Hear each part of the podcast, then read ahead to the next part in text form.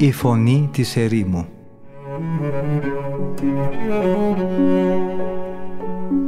Συνομιλίες με τους Αγίους Πατέρες της ερήμου Την εκπομπή παρουσιάζει ο πρωτοπρεσβύτερος Ματθαίος Χάλαρης.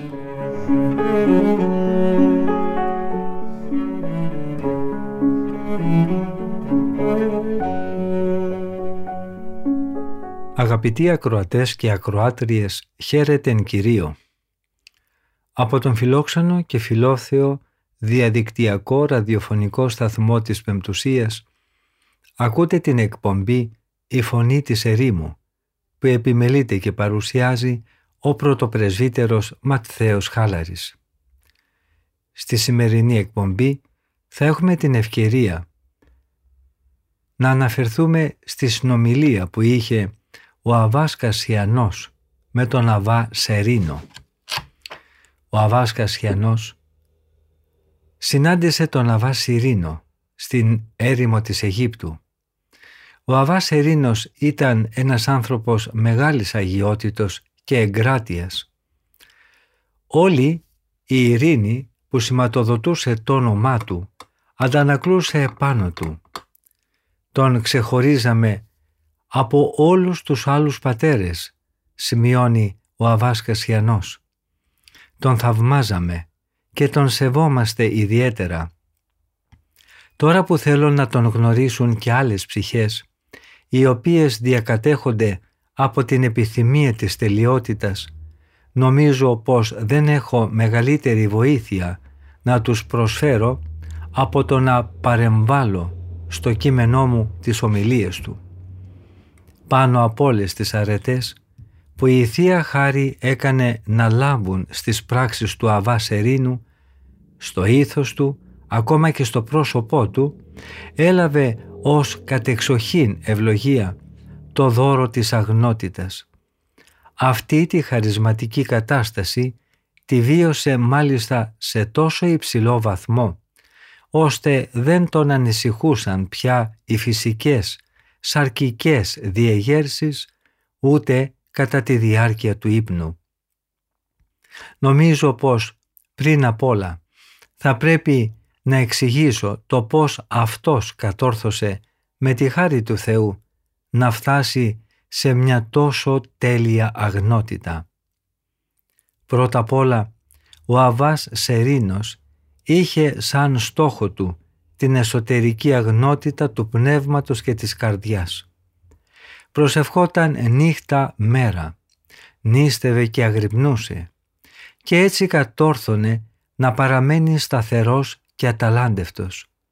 Όταν όμως διεπίστωσε ότι είχε πετύχει αυτό που ζητούσε στην προσευχή του, ότι δηλαδή είχαν σβήσει μέσα του όλες οι φλόγες της φιλιδονίας τότε η επιθυμία για την απόκτηση της απόλυτης καθαρότητας έγινε εντονότερη μέσα του.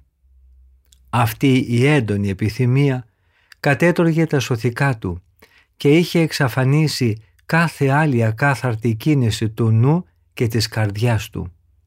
Θεωρούσε ότι αυτή η κατάσταση ήταν δώρο Θεού. Γι' αυτό ήθελε αυτή η νέκρωση να αγγίσει όχι μόνο την ψυχή του, αλλά και τη σάρκα του και να υψωθεί ολόκληρος στην καθολική αγνότητα, σε αυτή που έχουν τα άδολα βρέφη.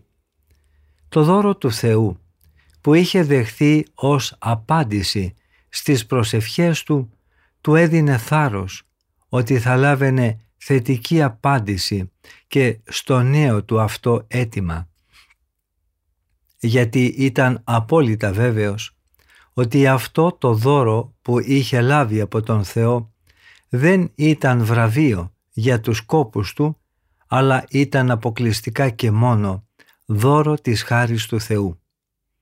Γι' αυτό και ένιωθε να μεγαλώνει ο πόθος του για την κατάκτηση αυτής της καινούργιας κορυφής. Θαύμαζε πόσο εύκολα μπορούσε ο Θεός να ξεριζώσει το κεντρί της σάρκας, το οποίο η ανθρώπινη επιστήμη και τέχνη δεν κατορθώνουν να το αφανίσουν παρά μονάχα με τη χρήση φαρμάκων ή με χειρουργική επέμβαση. Η δωρεά του Θεού του είχε δώσει ήδη την αγνότητα της ψυχής, που είναι πολύ πιο σπουδαία από αυτό που ζητούσε τώρα, γιατί αυτή την απόλυτη καθαρότητα δεν μπορεί να την κατορθώσει μόνο ο αγώνας, αλλά ούτε και μόνο ο ζήλος του ανθρώπου. Παρακαλούσε λοιπόν με δάκρυα τον Θεό και επέμενε σταθερά στην αίτησή του. Τότε είδε ένα όραμα. Ένας άγγελος ήλθε κοντά του, του άνοιξε το σώμα, έβγαλε από τα εντόστια του ένα φλογισμένο όγκο, τον πέταξε μακριά και ύστερα έβαλε όλα τα εντόστια στη θέση τους όπως ήταν πρώτα και του είπε «Να, το κεντρί της σάρκας σου, τώρα έχει πια αφαιρεθεί από πάνω σου. Να ξέρεις ότι σήμερα το σώμα σου έλαβε την τέλεια αγνότητα, αυτή που ζητούσες στην προσευχή σου με ειλικρινή πίστη. Αυτές οι λίγες λέξεις είναι αρκετές για να φανερώσουν τη χάρη που έδωσε ο Θεός σε αυτόν τον μεγάλο ασκητή. Δεν αναφέρομαι βέβαια στις αρετές που είχε αυτός ο μοναχός. Μήπως αν τις αναφέρω θεωρήσετε ότι μόνο αυτός τις διέθετε και ότι οι άλλοι μοναχοί τις στερούνταν ή τις είχαν σε μικρότερο βαθμό. Έχοντας λοιπόν μεγάλη επιθυμία να συζητήσουμε μαζί με αυτόν τον ασκητή πατέρα και να συμβουλευτούμε, ξεκινήσαμε κάποια μέρα να πάμε να τον συναντήσουμε. Ήταν οι μέρες Σαρακοστής όταν τον επισκεφθήκαμε. Με τόνο φωνής που πρόδιδε την τέλεια ειρήνη που βασέλευε στην ψυχή του, μας έκανε διάφορες ερωτήσεις σχετικά με την ποιότητα των λογισμών μας και με την κατάσταση του εσωτερικού μας ανθρώπου. Μας ρώτησε επίσης τι μας είχε προσφέρει η μακροχρόνια παρομονή μας στην έρημο πάνω στο θέμα της κάθαρσης της ψυχής μας. Τότε εμείς του απαντήσαμε με πόνο και του είπαμε τα εξής. «Αν λάβει κανείς γέροντα», αναφέρει ο Αβάσκας Γιανός, η υπόψη του τα χρόνια που ζήσαμε την ασκητική ζωή της ερήμου, θα υποθέσει ασφαλώς πως έχουμε ήδη φτάσει στην τελειότητα του εσωτερικού ανθρώπου. Αλίμονο όμως, το μόνο κέρδος που αποκομίσαμε από τη ζωή μας στην έρημο είναι το ότι αντιληφθήκαμε ποιος είναι ο σκοπός μας από τον οποίο έχουμε απομακρυνθεί και γενικά την όλη αδυναμία μας. Αυτά τα χρόνια δυστυχώς δεν τα αξιοποιήσαμε για να γίνουμε αυτοί που θα θέλαμε να είμαστε. Η γνώση που αποκτήσαμε αποδείχθηκε μάταιη, μια και αυτή δεν μας οδήγησε στην τέλεια και μόνιμη κάθαρση του νου μας. Αντίθετα, ντρεπόμαστε τώρα πολύ περισσότερο από πριν και τα έχουμε κυριολεκτικά χαμένα. Σε κάθε επιστήμη, σκοπός και κέρδος από τη μελέτη και τις προσπάθειες της κάθε ημέρας είναι να οδηγηθεί κανείς από την άγνοια του μαθητή και να φτάσει στη σταθερή και βέβαιη γνώση του επιστήμονα. Έτσι, καθώς προχωρεί κανείς στη μάθηση, βλέπει ότι αυτό που στην αρχή σκεπαζόταν από αμφιβολίες ή απόλυτη άγνοια, αρχίζει να μην έχει πια γι' αυτόν μυστικά προοδεύει κανείς με σταθερό βήμα, αν μπορώ να μιλήσω έτσι, στο επάγγελμα που διάλεξε και η εκπαίδευση ολοκληρώνεται σωστά και χωρίς δυσκολία.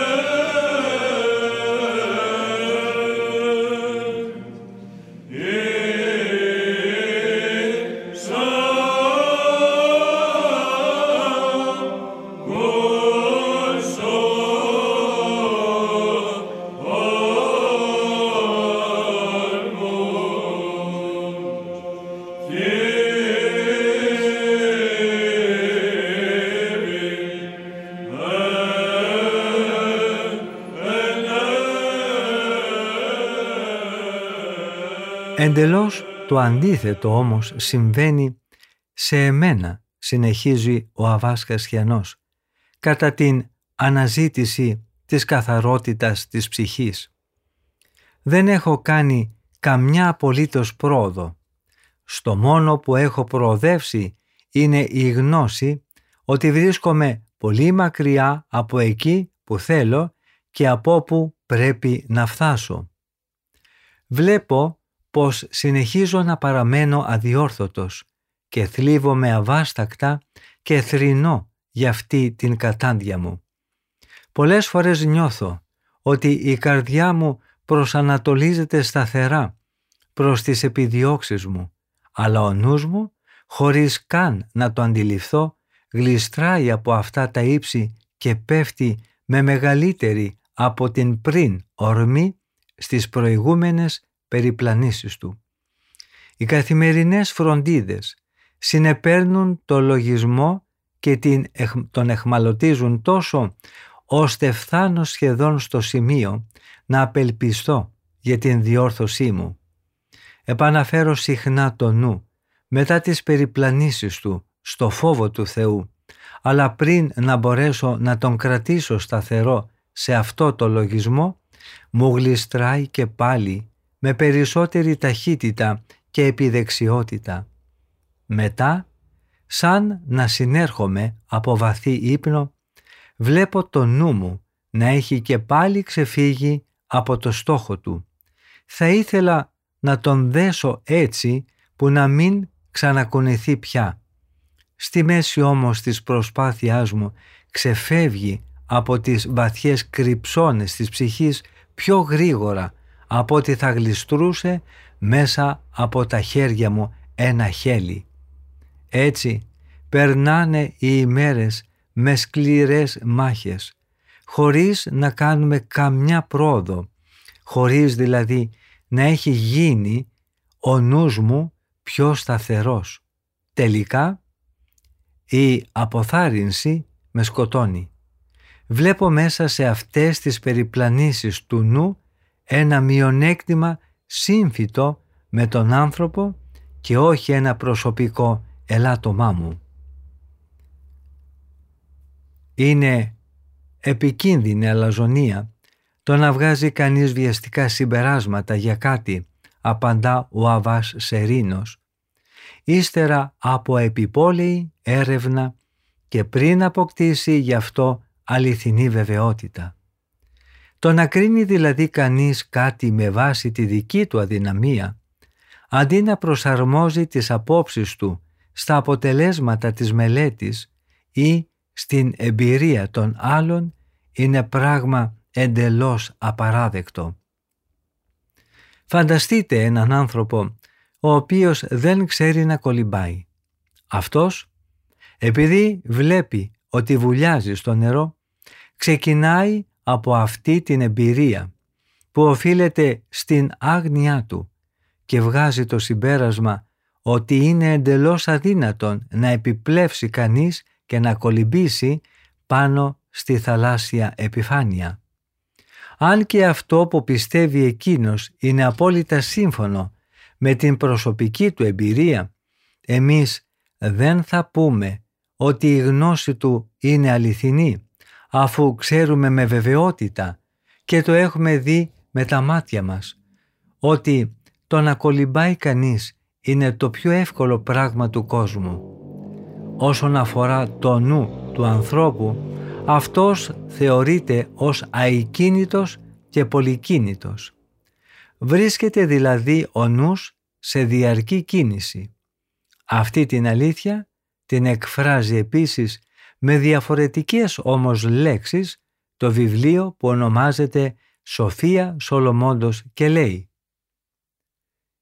«Η χωματένια σκηνή της ψυχής, δηλαδή το σώμα, παραφορτώνει το νου που έχει πλήθος από φροντίδες. Η φύση του νου είναι έτσι καμωμένη ώστε να μην μπορεί αυτός να παραμείνει ποτέ αργός. Αν δεν έχει κάτι με το οποίο να ασχολείται συνεχώς, η φυσική του κινητικότητα τον παρασύρει να περιπλανιέται, πετώντας από εδώ και από εκεί, πάνω σε ό,τι συναντά μπροστά του.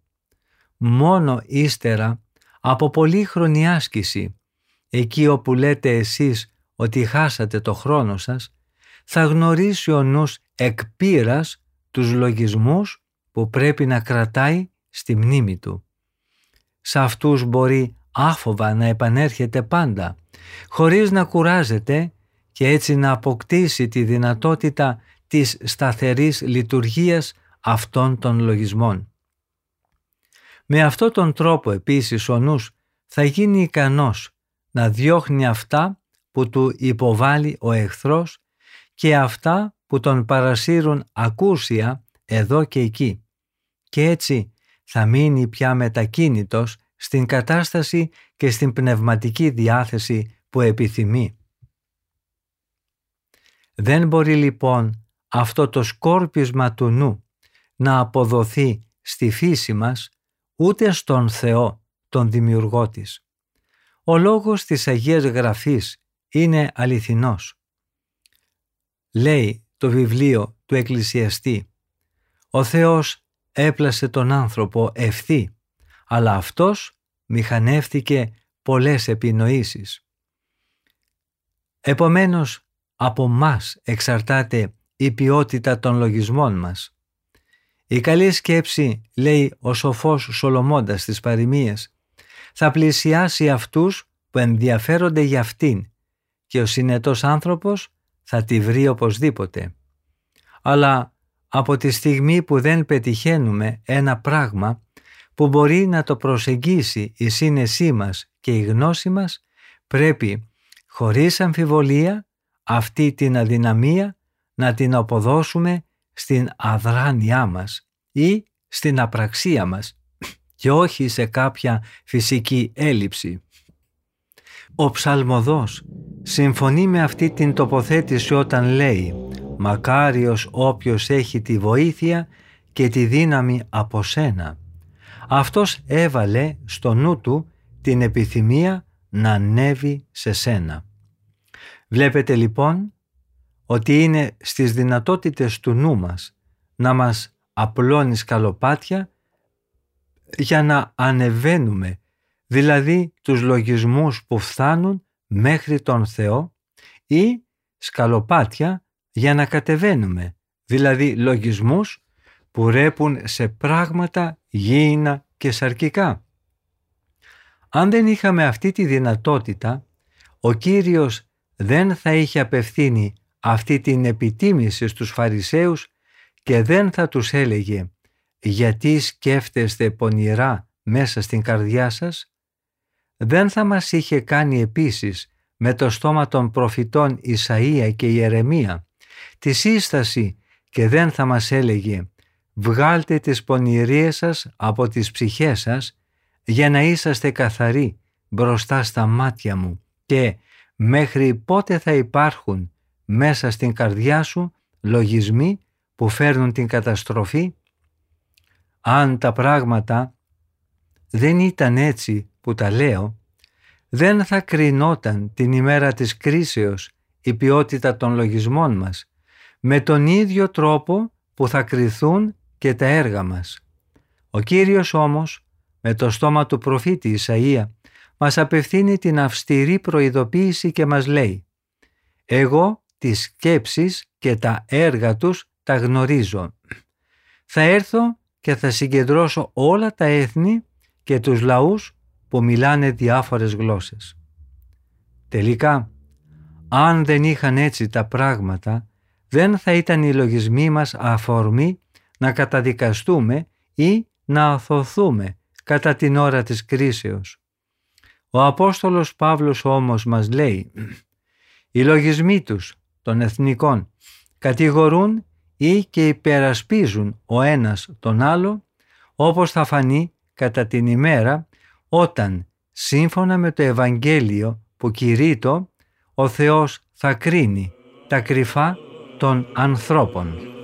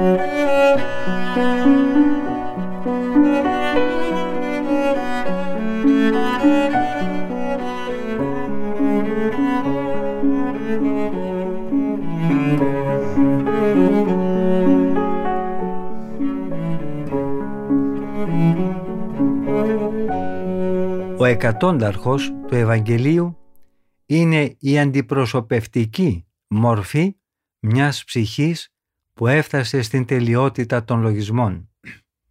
Ήταν άνθρωπος τέτοιας αρετής και τελειότητας, ώστε αντί να δέχεται κάθε λογισμό που του ερχόταν στο νου και να παρασύρεται από αυτόν, δεχόταν μόνο τους καλούς λογισμούς και έδιωχνε χωρίς καμιά δυσκολία τους πονηρούς. Και αυτό το συμπεραίνουμε από την επιτυχημένη παρομοίωση που έκανε και που την αναφέρει ο Ευαγγελιστής Ματθαίος. «Γιατί και εγώ», λέει, «είμαι άνθρωπος κάτω από την εξουσία άλλων και έχω κάτω από τις διαταγές μου στρατιώτες και λέω στον έναν πήγαινε και πηγαίνει και στον άλλον έλα και έρχεται και λέω στο δούλο μου κάνε τούτο και το κάνει και εμείς με τη σειρά μας πρέπει να αγωνιζόμαστε με γενναιότητα εναντίον των άτακτων κινήσεων του νου και να κατορθώνουμε να τις υποτάσσουμε στην εξουσία μας και στη διακριτικότητά μας. Πρέπει να παλεύουμε μέσα μας, ώστε να μπορέσουμε να σβήσουμε τα πάθη και να δαμάσουμε κάτω από τη δύναμη της λογικής το άστατο σμήνος των λογισμών μας. Με τη δύναμη του Σταυρού, που είναι η σημαία της σωτηρίας μας, ας διώξουμε από τα σύνορα της καρδιάς μας τα φοβερά τάγματα των πονηρών δυνάμεων. Τότε, σαν βραβείο της τόσο λαμπρής επιτυχίας μας, θα δούμε τον εαυτό μας να υψώνεται στην τάξη αυτού του νοητού πνευματικού εκατόνταρχου, τον οποίο ο Μωυσής παρουσιάζει αλληγορικά στο βιβλίο της Εξόδου όπου λέει «Να διορίσεις αρχηγούς για το λαό και να τους δώσεις εξουσία πάνω σε χίλια άτομα ή σε εκατό ή σε πενήντα ή σε δέκα». Όταν ενεύουμε όπως αυτός σε ένα τόσο μεγάλο αξίωμα θα έχουμε την ικανότητα και τη δύναμη να διατάζουμε τους ανεπιθύμητους λογισμούς να φύγουν μακριά μας. θα μπορούμε τότε να κρατούμε με σταθερότητα εκείνους τους λογισμούς οι οποίοι μας κάνουν να δοκιμάζουμε τις χαρές του πνεύματος. Τους κακούς λογισμούς θα τους διατάζουμε και θα τους λέμε «φύγετε» και θα φεύγουν. Στους καλούς πάλι θα λέμε «ελάτε» και θα έρχονται. Το σώμα μας δηλαδή θα το διατάζουμε τότε σαν τον υπηρέτη μας να φυλάξει τους νόμους της αγνότητας και της εγκράτειας και αυτό θα υπακούει χωρίς αντίσταση. Δεν θα ξαναδούμε πλέον να ξεσηκώνει εναντίον μας το εχθρικό κεντρί της φιλιδονίας αλλά θα υποτάσσεται και θα υπηρετεί το πνεύμα στο κάθε τι. Ως προς τα όπλα του πνευματικού εκατόνταρχου ακούστε τον Απόστολο Παύλο, ο οποίος μας εξηγεί ποια είναι αυτά και για ποιες μάχες προορίζονται. Τα όπλα του πολέμου μας, λέει, δεν είναι σαρκικά, αλλά έχουν τη δύναμη του Θεού. Να λοιπόν ποια είναι τα όπλα του πνεύματος. Αυτά δεν είναι σαρκικά, ούτε αδύναμα. Αλλά η χάρη του Θεού τα κάνει να είναι πνευματικά και ισχυρά. Αυτή η χάρη μας υποδεικνύει σε ποιους πολέμους πρέπει να τα χρησιμοποιούμε. Για να γκρεμίσουμε οχυρώματα και πονηρούς λογισμούς και κάθε τι που υψώνεται με υπερηφάνεια εναντίον της γνώσεως του Θεού και για να πιάνουμε εχμάλωτη κάθε σκέψη και να την κάνουμε να υπακούει στον Χριστό όταν η υπακοή σας γίνει τέλεια. Το να εξετάσουμε με λεπτομέρεια όσα είπαμε πιο πάνω θα ήταν ασφαλώς πολύ χρήσιμο. Αυτό όμως θα το κάνουμε μια άλλη φορά. Τώρα θα ήθελα μόνο να σας εξηγήσω τα είδη των όπλων με τα οποία θα πρέπει να είμαστε σταθερά ντυμένοι αν θέλουμε να πολεμάμε τους εχθρούς του Κυρίου και να στρατευόμαστε στις τάξεις του εκατόνταρχου του Ευαγγελίου. Πάρτε, λέει ο Απόστολος, την ασπίδα της πίστεως με την οποία θα μπορέσετε να σβήσετε όλα τα φλαγερά βέλη του πονηρού. Η πίστη λοιπόν δέχεται τα πυρωμένα βέλη των παθών και αυτή τα αποδυναμώνει με το φόβο της μέλουσας κρίσης και με την ελπίδα για την ουράνια βασιλεία. Και συνεχίζει ο Απόστολος «Ας ντυθούμε σαν πνευματικό θώρακα την αγάπη». Πράγματι, η αγάπη περιβάλλει και προστατεύει τα ζωτικά κομμάτια της καρδιάς μας. Αντιστέκεται στα θανάσιμα χτυπήματα που μας προκαλούν τα πάθη. Αποθεί τα εχθρικά χτυπήματα και εμποδίζει τα βέλη του δαίμονα να εισχωρήσουν στον εσωτερικό μας άνθρωπο. Γιατί αυτή όλα τα ανέχεται και υπομένει το κάθε τι. Επίσης, ο Απόστολος αλλού λέει «Πάρτε για περικεφαλαία την ελπίδα της σωτηρίας». Η περικεφαλαία προστατεύει το κεφάλι. Δική μας κεφαλή είναι ο Χριστός και αυτόν τον αρχηγό πρέπει πάντα να τον καλύπτουμε μέσα μας τον καιρό των θλίψεων και των διωγμών με την απόρθητη περικεφαλαία της ελπίδας των μελών των αγαθών κρατώντας πάνω απ' όλα την πίστη μας σε Αυτόν ακέραιη και αλόβητη. Γιατί αν μας λείπουν άλλα μέλη του σώματος μπορούμε ακόμα και ανάπηροι να ζήσουμε. Αν όμως μας λείψει η κεφαλή, ο Χριστός, τότε δεν θα μπορέσουμε να παραμείνουμε ζωντανοί ούτε για ένα λεπτό. Πάρτε ακόμα και τη μάχαιρα του Πνεύματος, δηλαδή το Λόγο του Θεού. Γιατί ο Λόγος του Θεού είναι πιο κοφτερός από κάθε δίκοπο μαχαίρι και εισχωρεί βαθιά, μέχρι και σε αυτά τα αδιάσπαστα ενωμένα βάθη του ανθρώπου, δηλαδή και στην ψυχή και στις ανώτερες πνευματικές δυνάμεις του, μέχρι και στις αρθρώσεις και τους μυελούς.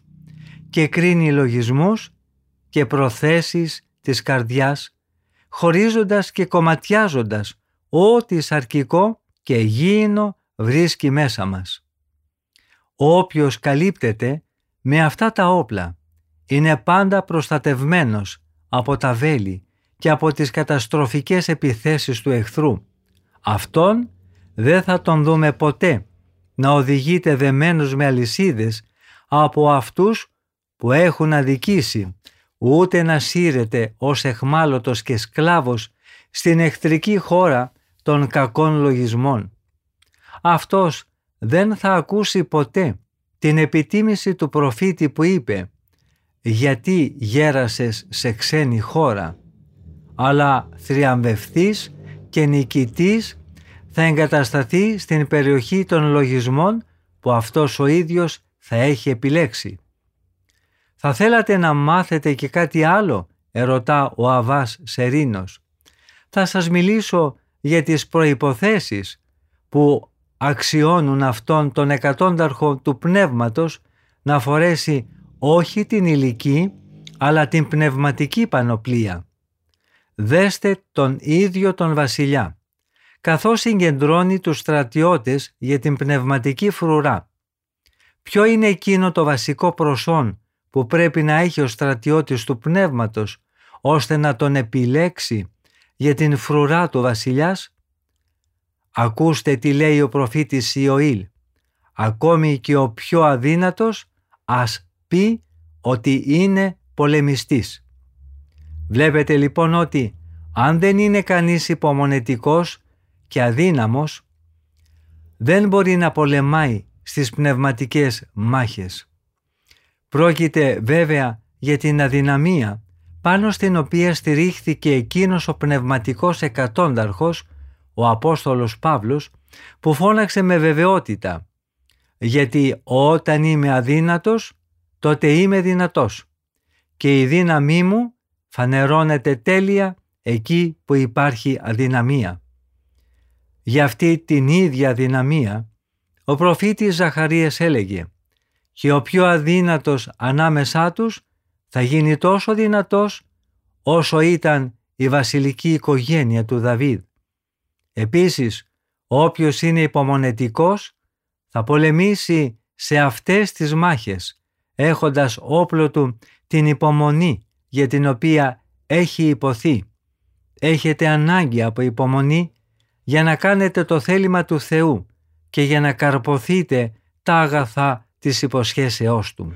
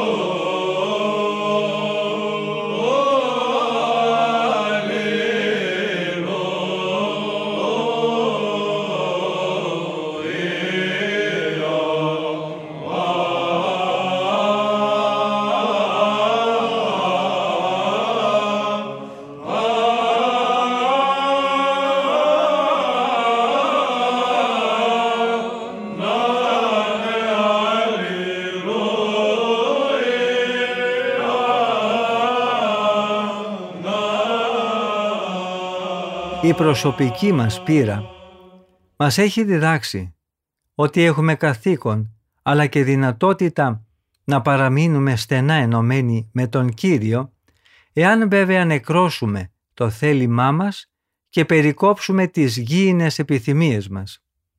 Αυτό επίσης θα το διδαχθούμε και από τη μαρτυρία εκείνων που του λένε με εμπιστοσύνη «Η ψυχή μου είναι προσκολλημένη σε σένα.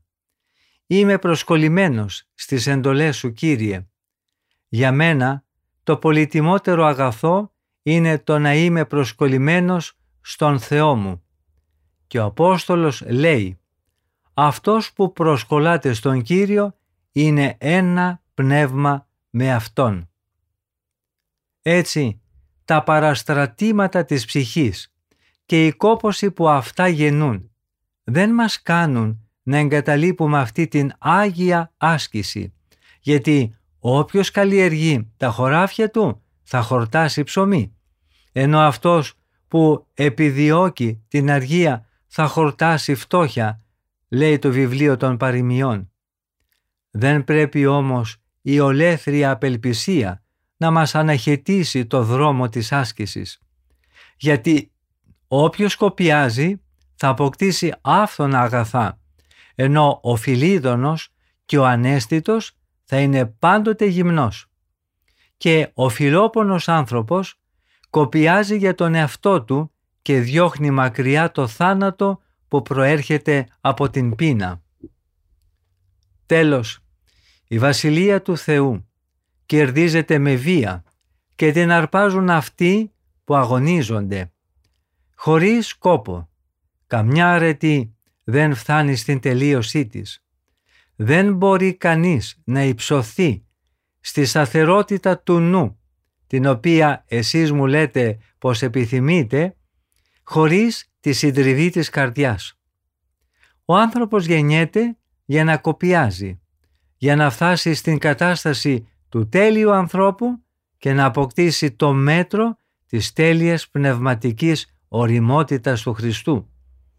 Πρέπει να επαγρυπνεί κανείς πάντα με υπερβολική επιμέλεια και να καταθέτει αδιάκοπα στον αγώνα όλες του τις δυνάμεις. Στη μέλουσα ζωή, σε αυτό το τέλειο μέτρο της καθαρότητας, θα φτάσει μόνο εκείνος ο οποίος από αυτήν εδώ τη ζωή θα έχει πάρει κάποια πρόγευση της καθαρότητας. Μόνο δηλαδή αυτός που θα έχει δεχθεί τη σφραγίδα του Χριστού και θα είναι σφραγισμένος ως πολύτιμο μέλος του. Αυτός μόνο θα αποκτήσει όντας ακόμα και σε αυτή τη θνητή σάρκα τις προϋποθέσεις της ενώσεώς του με το σώμα του Χριστού. Ένας τέτοιος άνθρωπος δεν θα έχει πλέον παρά μία μονάχα επιθυμία και μια δίψα. Αυτός θα κατευθύνει όλες τις πράξεις του και όλες τις σκέψεις του σε ένα και μοναδικό σκοπό. Να κρατήσει από αυτή τη ζωή ως εγγύηση αυτό που έχει υποθεί ότι θα μας χαριστεί στην αιωνιότητα και στην μακάρια ζωή των Αγίων. Τότε που θα πραγματοποιηθεί ο λόγος του Αποστόλου που λέει «Ο Θεός θα βασιλεύσει πλήρως πάνω σε όλα». Ερωτά ο πατήρ Γερμανός θα μπορούσαμε ίσως να περιφρουρήσουμε το νου ώστε να μην έχει αυτή την ευκαινησία αν δεν τον πολιορκούσαν τόσοι εχθροί που αδιάκοπα τον σπρώχνουν εκεί που θα θέλει ή μάλλον εκεί που τον παρασύρει η φυσική του κινητικότητα.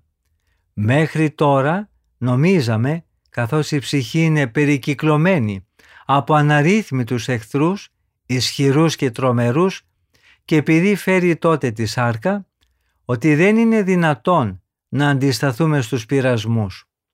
Τα λόγια σας όμως γέροντα αποπνέουν τέτοια βεβαιότητα που μας γεμίζουν σιγουριά και εμπιστοσύνη. Γι' αυτό παρακαλούμε πολύ την αγάπη σας, συνεχίστε αυτήν την τόσο σπουδαία διδασκαλία σας. Και παίρνει τον λόγο ο Αβάς Ερήνος και λέει «Είναι αλήθεια ότι έχουμε αντιπάλους που πάντα μας στείνουν παγίδες. Όποιος έχει δοκιμάσει τους αγώνες του εσωτερικού ανθρώπου δεν μπορεί να αμφιβάλλει γι' αυτό. Εννοώ με αυτό ότι οι δαίμονες αντιμάχονται την πρόοδό μας με τέτοιο τρόπο ώστε μας υποκινούν στο κακό, αλλά δεν μας εξαναγκάζουν και να το πράξουμε. Δεν θα υπήρχε άνθρωπος που να μην αμάρτανε με κάθε είδος αμαρτίας την οποία οι εχθροί θα έβαζαν σαν φωτιά μέσα του αν οι δαίμονες είχαν παράλληλα με τη δυνατότητα της υποβολής των πειρασμών και την ικανότητα να εξαναγκάσουν τον άνθρωπο ώστε τελικά αυτός να υποκύψει. Αλλά όπως αυτοί έχουν τη δυνατότητα να μας βάζουν σε πειρασμό, έτσι και εμείς έχουμε τη δύναμη και την ελευθερία να μην τους δεχόμαστε. Αν παρατάφτα η δύναμη των αντιπάλων και οι επιθέσεις τους μας εμπνέουν φόβο, ας προσβλέψουμε στην προστασία και στη βοήθεια του Θεού για τον οποίον γράφει ο Ευαγγελιστής Ιωάννης. Ο Θεός που είναι μέσα σας είναι δυνατότερος από τον σατανά που ενεργεί στον κόσμο. Εκείνος μας βοηθάει και μας στηρίζει με πολύ διαφορετική δύναμη από εκείνοι που χρησιμοποιούν εναντίον μας οι διάφοροι δαίμονες. Ο Θεός δεν αρκείται στο να μας υποβάλει μόνο τον καλό λογισμό, αλλά παράλληλα μας βοηθάει και μας ενισχύει προς αυτή την κατεύθυνση. Μάλιστα, πολλές φορές, χωρίς να το ξέρουμε ή παρά τη θέλησή μας, μας ελκύει μυστικά προς το δρόμο της σωτηρίας. Είναι λοιπόν απόλυτα σίγουρο ότι ο δαίμονας δεν έχει καμιά δύναμη πάνω μας παρά μόνο όταν του παραδώσουμε το θέλημά μας. Το βιβλίο του Εκκλησιαστή το εκφράζει αυτό με πολύ σαφήνεια. Γράφει «Επειδή η κακή πράξη δεν καταδικάζεται αμέσως, γι' αυτό η καρδία του ανθρώπου ρέπει τελείως στη διάπραξη του κακού. Έτσι γίνεται ολοφάνερο ότι ο καθένας αμαρτάνει και αυτό γιατί στους ενάντιους λογισμούς που εισβάλλουν μέσα του δεν προβάλλει άμεση και κατηγορηματική αντίσταση. Αντισταθείτε, γράφει ο Απόστολος Ιάκωβος, στον διάβολο και αυτός θα φύγει μακριά σας. Στο σημείο αυτό, αγαπητοί αδελφοί μου, φτάσαμε στο τέλος και της σημερινής εκπομπής μας. Ευχαριστούμε πολύ όλους και όλες εσάς που είχατε την καλοσύνη να μείνετε μαζί μας, ακούγοντας τα σοφά λόγια των Αγίων Πατέρων της Ερήμου. Θα συναντηθούμε και πάλι στην ίδια ραδιοφωνική συχνότητα της Πεμπτουσίας την επόμενη εβδομάδα, την ίδια μέρα και ώρα. Από τον ομιλούντα και τον τεχνικό ήχου θερμές ευχές για μία ευλογημένη μέρα. Ο Θεός με θυμών.